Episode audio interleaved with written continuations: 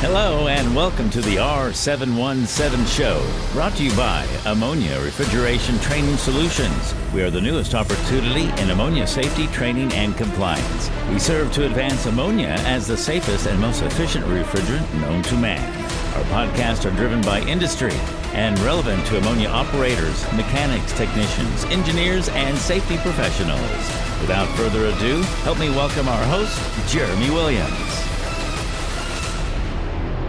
Well, this is Jeremy Williams with the R717 show. Today, man, I got another special podcast for you. This is number four, and uh, we have Mark Eddington all the way up from Michigan with Jensson Refrigeration on the line today. How are you doing today, Mark? Good. How are you doing today, Jeremy? Oh, I'm doing great, man. We're hitting a high of 30 degrees the last two or three days. You know, we've had a high of three or four degrees and wind chills of negative 20 at night. I'm ready for some spring. How's the life in Michigan? It's about the same over here. You know, the other day it was uh, 55 degrees out. It was like springtime, and now it's uh, you know, it's 30 out, windy. Actually, we're gonna get a little snow tonight. It uh just a roller coaster over here. I think it's that way across the entire United States. I was in Oklahoma City visiting some family and we had 70, 80 degrees. Came back home on Tuesday and uh, hit this monstrosities of just coldness. I guess it's only two ammonia guys would ever complain about it being too cold, huh? yeah, exactly. well, we welcome you to the R717 show. Will you tell the uh, audience today a little bit about yourself, your background, and uh, your your career in mechanical refrigeration? Yeah, you know, um, uh, I've been doing this about 10 years now, industrial refrigeration. And, uh, you know, I first got into it. I, I went to a little community college for, you know, HVAC and thought I was going to do that, you know, and I, and I got some opportunities to start uh, working at a contractor. And, you know, we started doing industrial refrigeration along with a lot of other things. So it's pretty well rounded the first about five years of my career, you know, I did a little bit of everything. Uh, I went through as a uh, local 50th Toledo's um, pipe fitter union or service tech union. Well, I went through their apprenticeship there and uh, as a pipe fitter, but I uh, it was focused really towards the uh, industrial refrigeration when I went to work, but came in handy for welding and stuff since we do a lot of that in ammonia. Um, you know, I, I have learned quite a bit and worked on a lot of different things. Uh, recently, probably the last you know about the last five years, it's been more towards just industrial refrigeration in general mainly ammonia. You know, uh, I do work on some other, you know, freon stuff here and there, or, or random things, but uh, generally it's been a lot of uh, industrial refrigeration with ammonia, which I really do enjoy. I feel like the the longer I've been uh, doing this stuff, that I actually found it found what I really like to do, and it's uh it's just just overall, you know, learning more about this, you know, trying to get uh, a little bit better and just learn as much as I can because I, I, really do enjoy going to work. You know, over here and uh, I'm right on the Ohio Michigan border. You know, I live in Ohio, I work in Michigan. It's you know, there's quite a bit of, of uh, industrial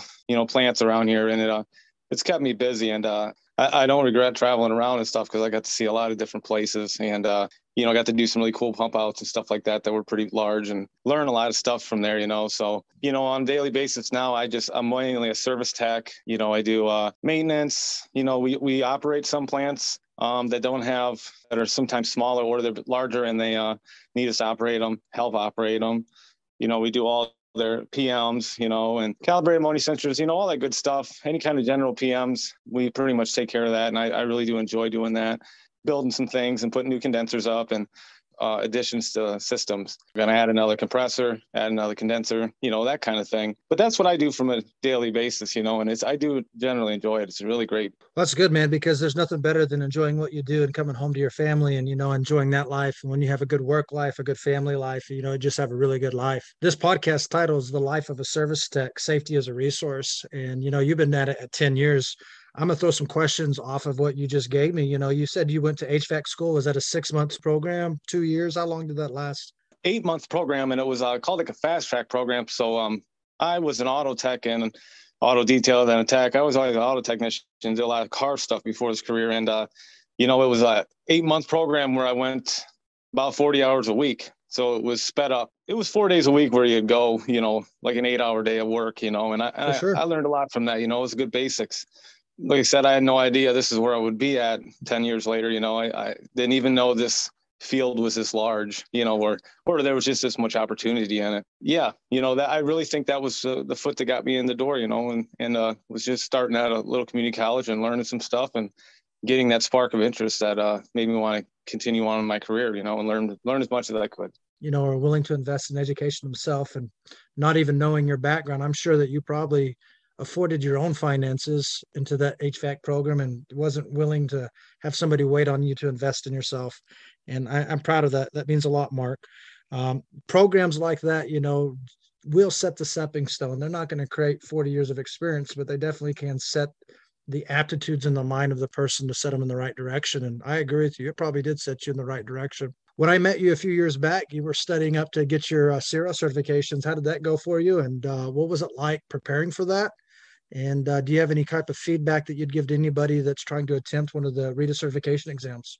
Yeah, you know, I, I did well. I passed the, the CIRO on my on my first try there. I, I will admit I was a little uh, worried. You know, you get a taking a test is a lot different going to work. You know, and uh, not knowing what to expect. And uh, you know, it, I was really happy that I, I got to uh, have that opportunity to go out there and go through the class and the refresher class and be able to take that uh, you know that CIRO, it was, it was difficult. And uh, you know because all these years um, you know a lot of these smaller places they don't require that. They they like to see an operator one or two or uh, you, know, some of them don't know what a CIRO or CARO is and the differences they just want to see a RETA trained. And uh, generally I've always uh, always had a couple opportunities in the past to do it and then something would happen we wouldn't get we wouldn't go through with it you know and uh, this last time it was just a great opportunity. Uh, the best thing I, I can say, because uh, I know I had a couple coworkers, you know, that went out for other things like Operator One or Two, or or took to CARO, is uh, that book is really important. You know, um, even though I've been doing this a little while, I, I don't know anything by any means. Like, uh, you know, I don't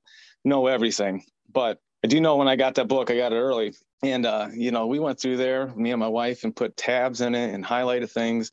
And uh, you know went through all the questions. And for about a month before i went out there you know i, I uh, we, we reviewed it all the time you know and uh, she helped me you know to make sure that I, I knew certain things because some of that stuff in there we don't deal with on a daily basis. And uh, i can tell you what i think it is but you know um, you just want to make sure because i, I didn't want to i didn't want to go out and take the test and not pass it because I didn't put all my effort I could put into it, you know. So the biggest part was just studying for it because like any test in high school or anything, you know, you kind of put the homework in, put your time in and, and you know, usually it benefits you in the long run. You get those results because you put a lot of time and effort into it. I think anybody that has the opportunity to either do it for themselves or their company is going to send them out to any any safety training for RETA or anything else is definitely take it because it's it's very helpful. And uh, the world we're living in now you know it's very important. Safety is very important. And uh, a lot of the customers that's that's a selling point for some of these contractors and you know or for people to sell themselves to be an operator somewhere you know they got to have this stuff. And uh, to me taking that test i think i might have took it right around where they kind of changed up changed it up a little bit. Oh, dude, man, um, it became significantly harder, at least from the statistical scores of people coming back. So when you came back yeah. with a passing score, I was ecstatic for you and a couple of the other guys, man. Yeah, yeah, because uh, I will say it was a little overwhelming. I talked to some guy. I know we got a couple guys that have it, you know, that took it within a couple years before that, and you know it was difficult. But uh, you know, when I I saw that, it was intimidating um, to hear that. I and then I remember reading it in the RETA Breeze later. They had a little write up on the on the test scores and everything, the recent ones, and uh,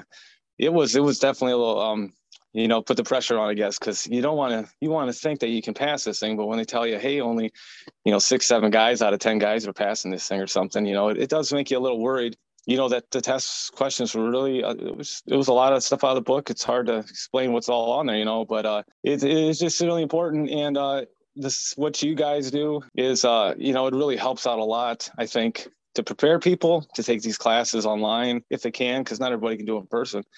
You know that's that's kind of the best part of this, you know, technology we have is, is uh, there's a lot of resources out there and uh, they're very important to pass things like that CIRO test because if I wouldn't have went and took the refresher, I probably wouldn't have really passed it because uh, it just really in, ingrained a lot of things and, and using the advice of others that have, you know, training these guys to get this test and because, you know, us as techs, service techs, we don't know some of that stuff on there. And if we do, we're just not, you know, well, this other guy taught me it, you know, like I didn't actually learn this in a book. I learned it from another guy on, on job, you know, and you want to always make sure you're right. But great opportunity. It was a great opportunity. I like to do another one, you know, do some more. Really like the PSM, you know, that aspect too, because I did a little bit of that. Got, you know, introduced to it a couple years ago and, and, uh, I really do enjoy doing that stuff too. So that's another level that I like to try and do, you know, in some time here. And uh, we'll see how that goes because that's even more in depth on some of the rules and guidelines and everything. You know, Jeremy, you were out there when I uh, took that test. Cause I remember talking to you a little bit. I really appreciate all you guys do for the for our whole career and the whole industry. You know. Well, behalf of the educational industry, we just it's what we do, man. So thank you, dude, and thank you for being appreciative. And uh, all I can say is now that you got it, don't let it lapse and try to keep it up because then you have to retest. So keep up all your hours and make sure you give them their money before the three year time period comes up. Yeah, definitely. I worked too hard for that puppy. I don't want to. I don't want to let that one go. So I'll definitely make sure I keep up on it. So let's jump into this. Uh, as a service tech, you could walk into any plant about any day, some that you've never ever been in before, and you could be doing something completely different. Um, one day you may be operating a system, and one day you may be, as you said, adding on to a system or adding new equipment or making modifications or just doing simple maintenance. Uh, what do you enjoy the most? Do you like the operation side, the maintenance side, startups, commissioning, uh, or is it just a day by day basis and take each challenge as it comes upon? Yeah, you know, I can say, uh, I mean, off the top of my head, I'd like to say that I like, uh, I've done some startups, on some new plants or some old plants that were shut down. And we, you know, went through the whole plant. We, I actually did one about a year ago, uh, a plant that was off for about three or four years. It was about a 20 year old plant. It was somewhat modern, you know, and, uh, I, I have to say that was first time I got to start went up that was off for a whole bunch of time, you know, four years or so. Do everything you can possibly do there, all the coalescers, oil filter, every seal there is, you know, and pump it up with nitrogen, vacuum it out, and turn it on. And and I will say that that's probably one of the favorite plants I still go to. And uh, it's not a large plant; it's more of a medium-sized plant. You know, it's just a cold storage facility. But uh, I like to say that startups are fun or operating them are fun. But I guess sometimes it depends on the day. You know, like uh, like today, for example, I went to a place I haven't been to before. It was, it was neat, you know, because you get to see diff- something different every time. So I, I, do like the service side of it because you get to see a lot of different things.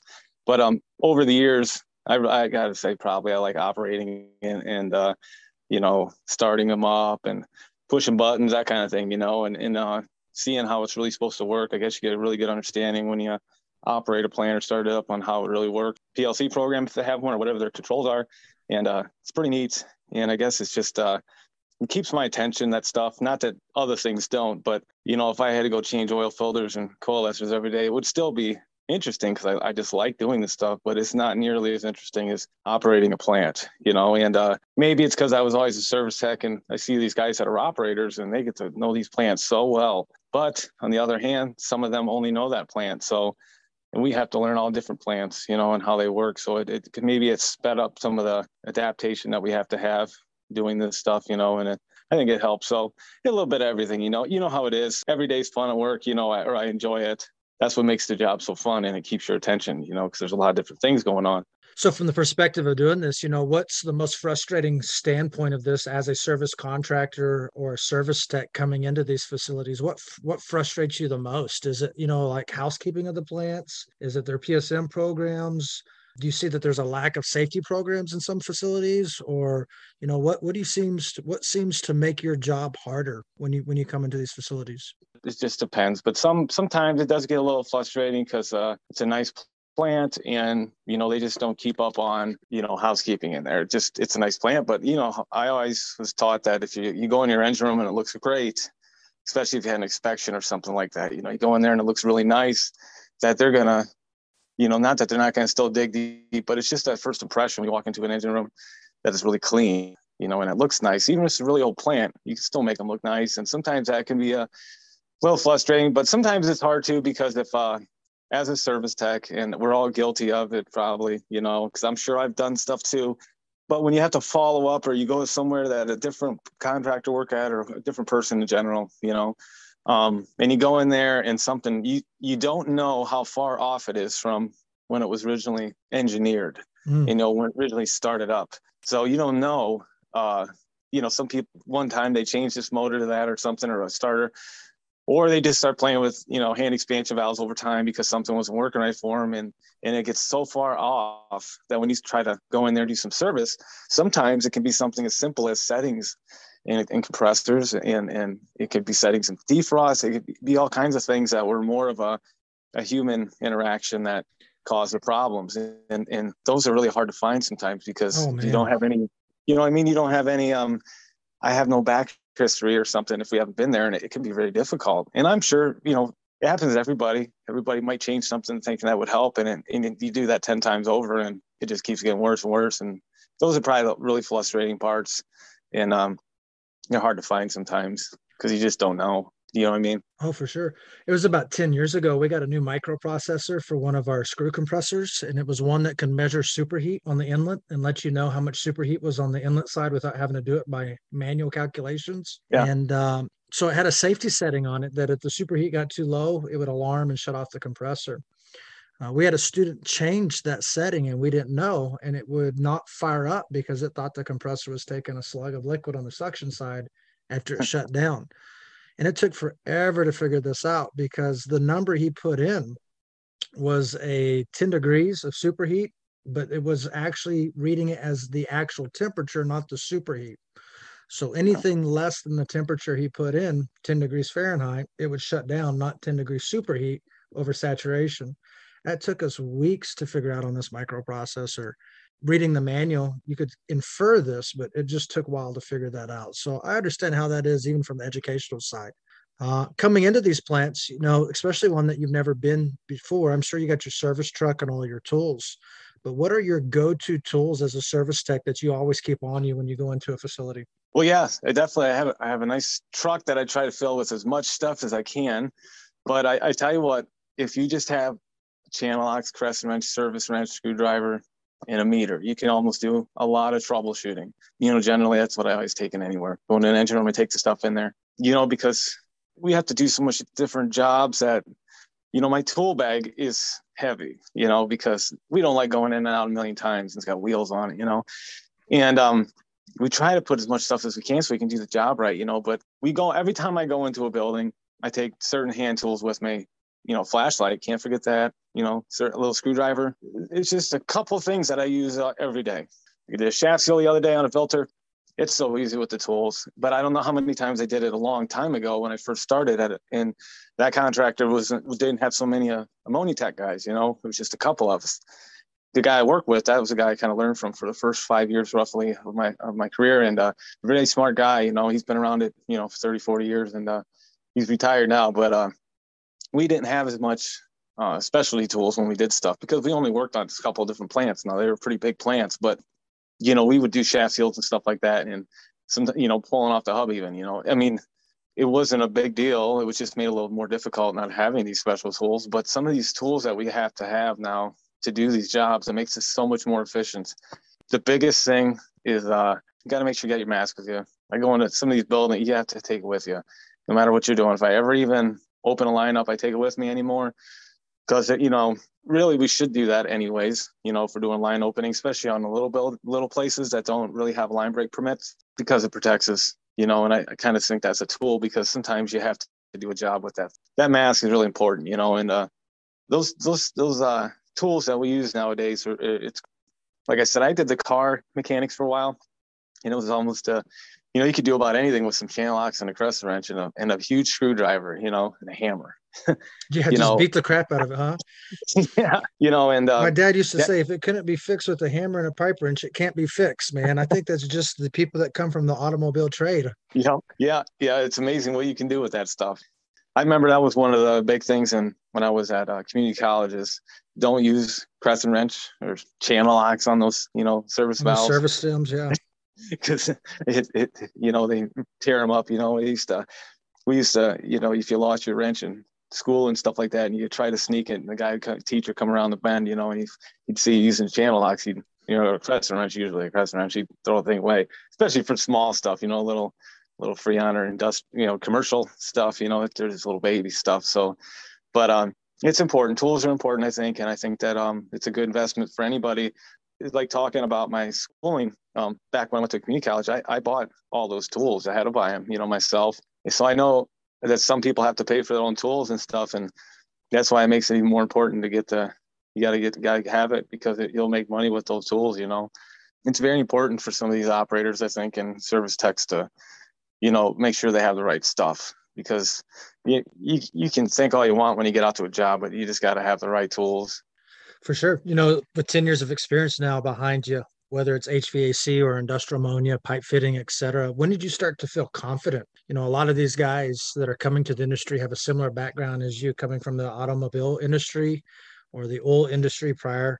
Um, and they, they seem to you know want to become experts in ammonia refrigeration but they lack the confidence and confidence isn't going to come overnight so when did you start feeling confident you know with what you were doing as a service tech you know um, i think what kind of pushed it over was when i went from the place one contractor to the next. I was at one for a long time and then i went to a different one. And uh, they sent me all you know we went to different that's where i stopped going to just like two or three accounts. And because uh, it was just they were just really large and it kept us busy for years and years and years. When I started doing my own thing in my own truck, you know, and I had to go out there on my own and, uh, re, you know, I got to go out there and rebuild a Cornell pump. I got to do this, I got to do that. And I, I know how to do it because I've been around it, but I never had to do it on my own. I guess when I started having to do a lot of stuff on my own or with uh, an apprentice, because we'd start having apprentices that were underneath me then. So they'd come out and help. Well, they're, they're there to learn from me. So I guess the more I had to get into doing it on my own and bouncing around, at different facilities.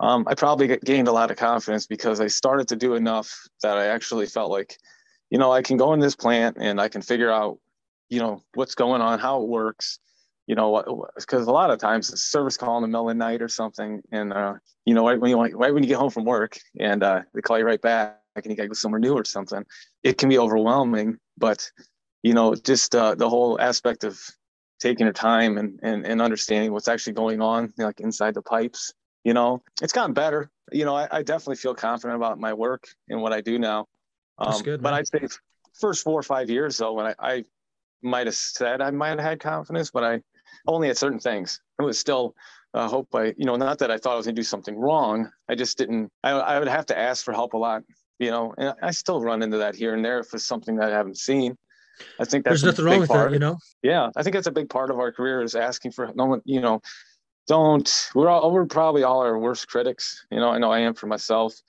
that I don't like to do something wrong because then I'm, I'm gonna blame myself, you know be harder on myself somebody else would. But um, sometimes I don't.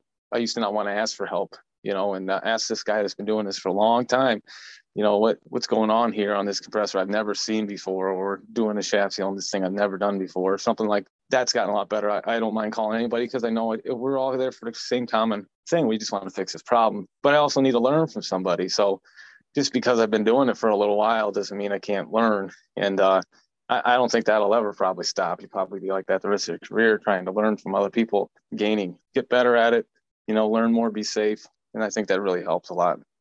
That's respectful, man. Absolutely. I'm not sure if you're aware, but uh, you you probably are aware there was a accident up in Nebraska this last week. Uh, I think it put three people in the hospital. Two of them are contractors. One of them a maintenance guy. And as far as I can tell, one of the contractors is still in the hospital. There hasn't been much released on the accident, uh, but um, ammonia was involved. And uh, you know, you guys that are contractors are doing generally the higher risk things that a lot of these plants don't do day in and day out. Whether it's tie-ins, pump downs, pump outs technical troubleshooting, etc. Um, with safety being a high resource and a high priority, what do you have for suggestions to the industries when it comes to doing like pump downs, pump outs, line openings, and not always, but majority of the time, there's probably time pressure behind that as well for production. Yeah, you know, I did hear about that the other day, and that's terrible. You know, anytime I hear that, that's that's just horrible to hear that. Just go home to our families, and we don't want that to happen. You know, um, you know that is such a critical time is when we're we're opening lines up. So where gauges might not work right, there might be liquid trap somewhere. So, you know, there could be so many problems. You know, and it's, it's just really critical. And, and like you said, there, it always has to be a time constraint. You know, so we're always in a, you know, we're, we're in. It's it's supposed to be a controlled hurry. You know, like we need to get this done. We have this much time. You know, not that that was what happened. You know, you know, but that is an added added you know stressor sometimes when no i'm not job, sure what happened in know? this accident it's just uh for right. contractors to be involved. Something with maintenance most likely was entailed into it. Yeah, we go into some plants sometimes, and uh, you don't know what the piping's like. You don't you don't know what the condition is. You know, some of these plants, you don't know what's underneath the insulation. You know, and if you pull on something or anything like that, you, you can you can break lines, or somebody turns something off and on, defrost comes out, you know, not the right way. You know, it, there's so many things that can happen, and it's uh I know a lot of facilities really lately have been putting a lot of time and effort into their safeties um, for their safety program for for things like that because we all know about you know hydraulic hammers and everything else that's caused so many problems at a couple plants and uh, I know that's a big thing that we always stress and, and just the overall line break permits are very helpful I, I, there's so many plants that do it anymore, especially a larger one.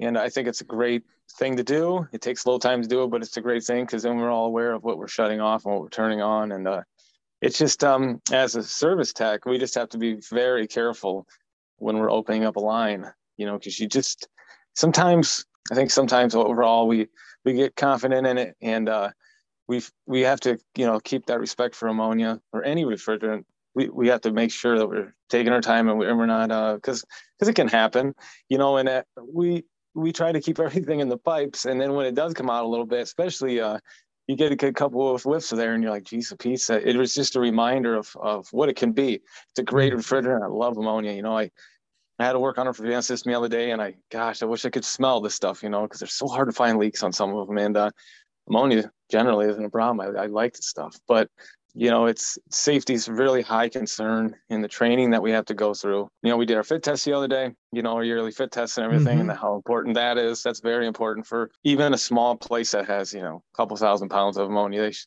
you know, if they have an operator there or something, you know, they should have fit tests because that could be a could save your life, you know, yeah, or if you're doing general maintenance yourself, you know, and uh, it's just it's really important. That safety is so important. Glasses are very important. You don't want to, you know, that stuff can do terrible terrible things to your eyes, you know, and uh, it's just like speeding or something, you know. We we might speed on the way home, and then you don't, you know, don't regret it until you get a speeding ticket, and that can happen in our careers, uh, no matter what. We just try our best not to do that, you know. And it's, I will say though, it's um, the news has been pretty quiet also in that i uh, it's nice not hearing anything you know because I, I don't i don't know what you guys are seeing out there over here uh, there's a lot of ammonia plants around this area like everywhere across the country but the push is always it's you know replacing these art these big r22 systems and everything you know and the build ammonia plants and stuff and it's such a great thing i think it's better for the environment and, and it helps our niche it helps our our careers you know because that's what we're doing and um, but i also think it's a good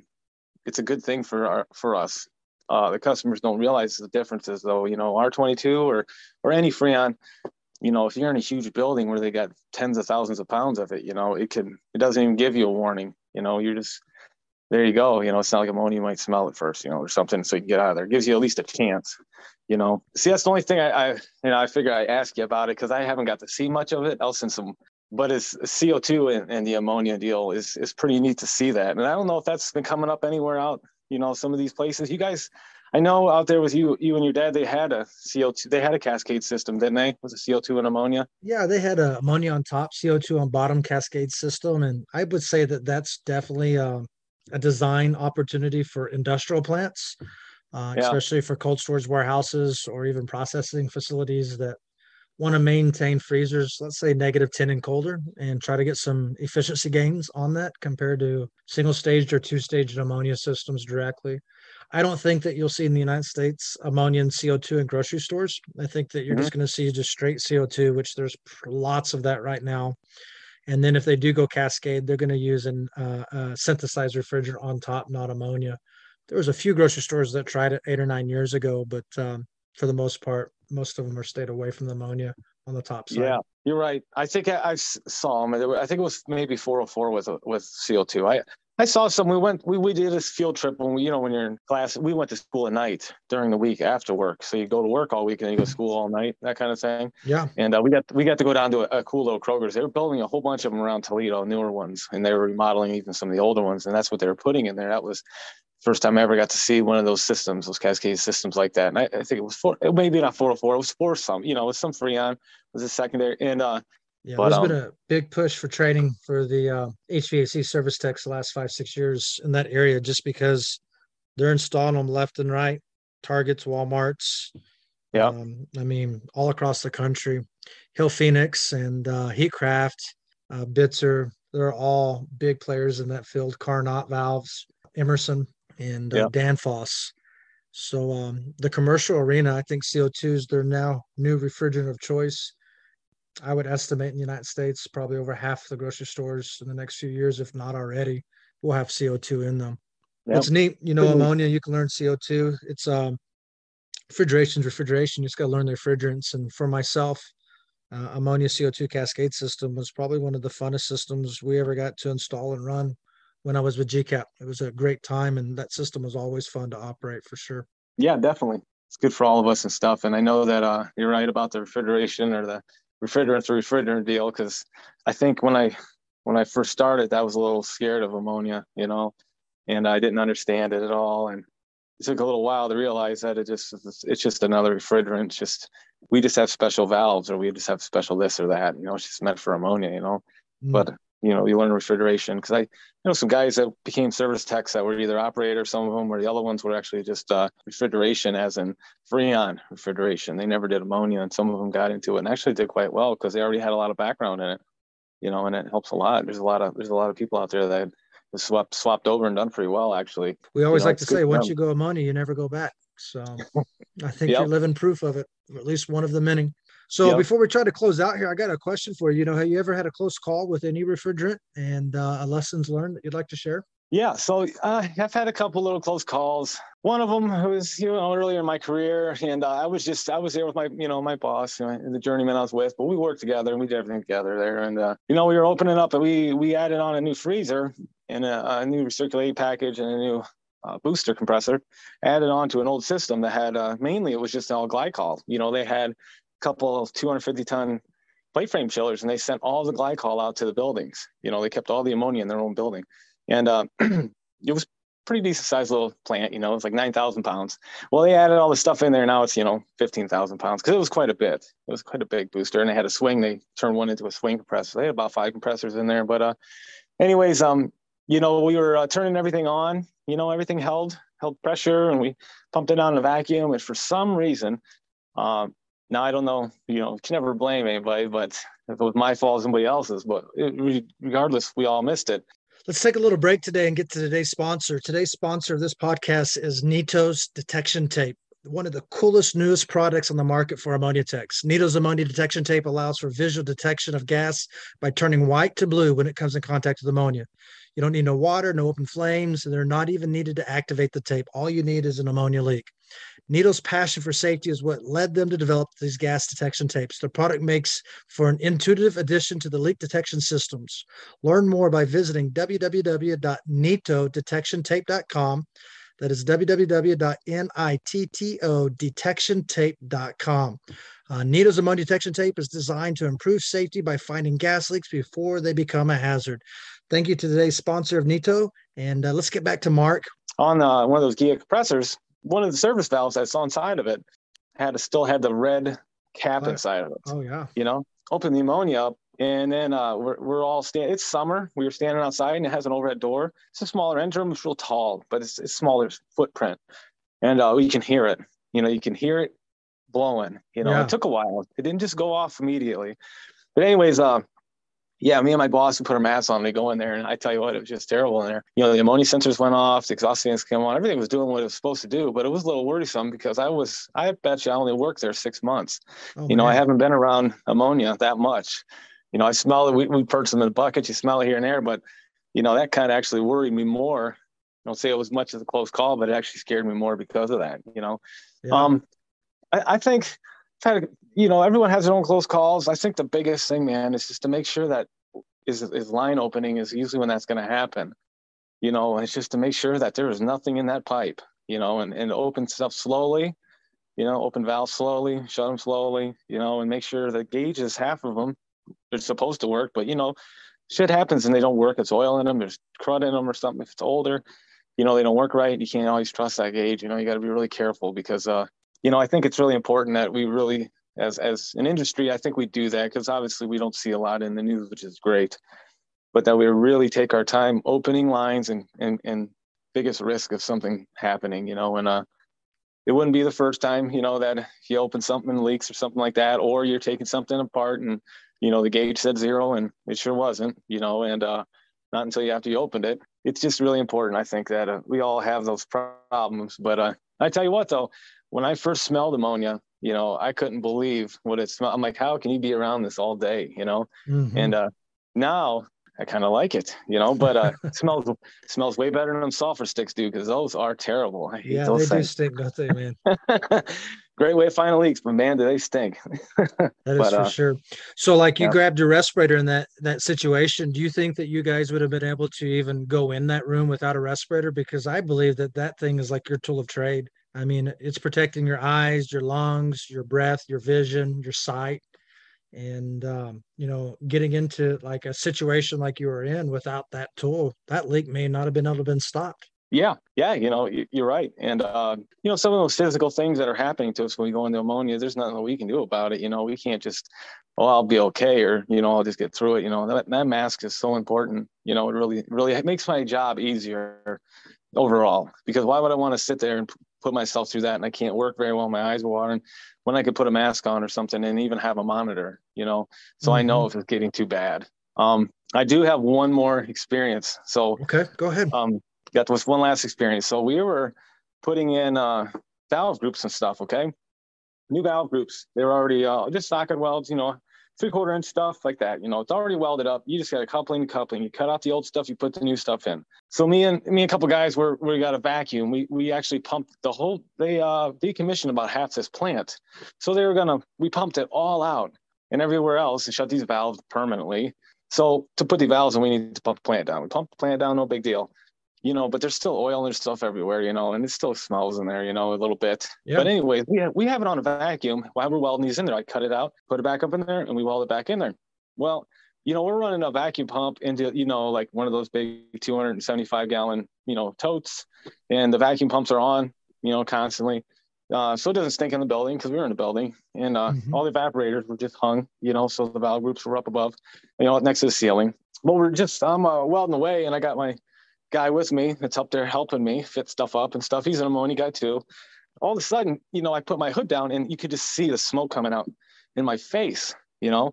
And uh, yeah, sure, sure enough, this guy he unplugged our vacuum pumps from the wall, and just by doing that for that quick minute, I don't know how long it was off. To be honest with you, it could have been off a few minutes, but all that ammonia came back out and it just kind of wafted me in the face, you know. Oh, wow. yeah. And uh, that was probably the worst worst uh, exposure I ever had to ammonia because it went right up in my hood and I had nowhere to go. I, you know, I got to take your breath out of you, huh? Couldn't get down fast enough because I, you know, I was just in a horrible place. You know, I didn't, I couldn't just get out of there. You know, I had to get down as quick as I could, and you know, it was pretty bad. I'd say that was one of the worst ones, and you know, I, I definitely felt some effects from from all, for all day. You know, mm. but little things like that could have been avoided. You know, um, I guess we could have tagged it, don't unplug it. You know, but uh, that happens or you know stuff shuts off and you know you get a couple bad exposures and it just reminds you of how you know how bad it can be and you know why we do the steps we do and why they're so important you know and uh but else than that you know it's just been the regular stuff for me most of my career. I haven't had a lot of bad problems with freon stuff else than uh you know a couple times we were in a big plant where they had you know have a lot of a lot of it and their sensors are going off and you don't know why and then you start to feel a little dizzy and you get the hell out of there kind of thing. That, that i've had a couple of those happen. You know you're like why are all the lights are going off you know and you're up there taking a motor or compressor off or something like that and you're like what the hell's going on? You know so you get down you go over there and you look and it's whatever parts per million and, and you can you don't feel good so you get out of the room and the exhaust fans come on and then you go find the leak. But uh it's tough finding those leaks in those big systems with R22 in them or something because there's a couple of them around here. So you know, I just try to minimize it as much as I can when it comes to those close calls. But I'm sure everyone's going to say that it's going to happen eventually. Just try to keep them down to a minimum, you know. Absolutely. Well, Mark, I appreciate you coming on the R717 show today and telling us a little bit of your life of a service tech and a little bit about safety and telling us, you know, the insight of how you got to where you're at today and uh, giving us some insight on preventing maybe same occurrences from happening again to another tech. Only thing I'd maybe add is, you know, when these guys are opening up these systems beyond the respirator, beyond the meter, maybe a water hose on site, a couple bottle of waters in the pocket. When it takes your breath like it did, mm-hmm. just that little bit of water, man. And you know this, it just will help you take another breath. Maybe get to the point where you can hold it, get down, get to where you need to get to get some fresh air. But um, I hope that everything goes well for you and your family, and may God's blessings be on you. And uh, till we meet again, man, keep it in the pipes. Thank you, Jeremy. I appreciate it. Have a good rest of the day. All right. Thank you, Mark. Take care, buddy. That wraps up today's R717 show. If you are seeking a specific topic or would like to be a part of the next episode, give us a call today. If you enjoyed today's topics, please like and share. Thank you from all of us at Ammonia Refrigeration Training Solutions. And until we meet again, keep it in the pipes.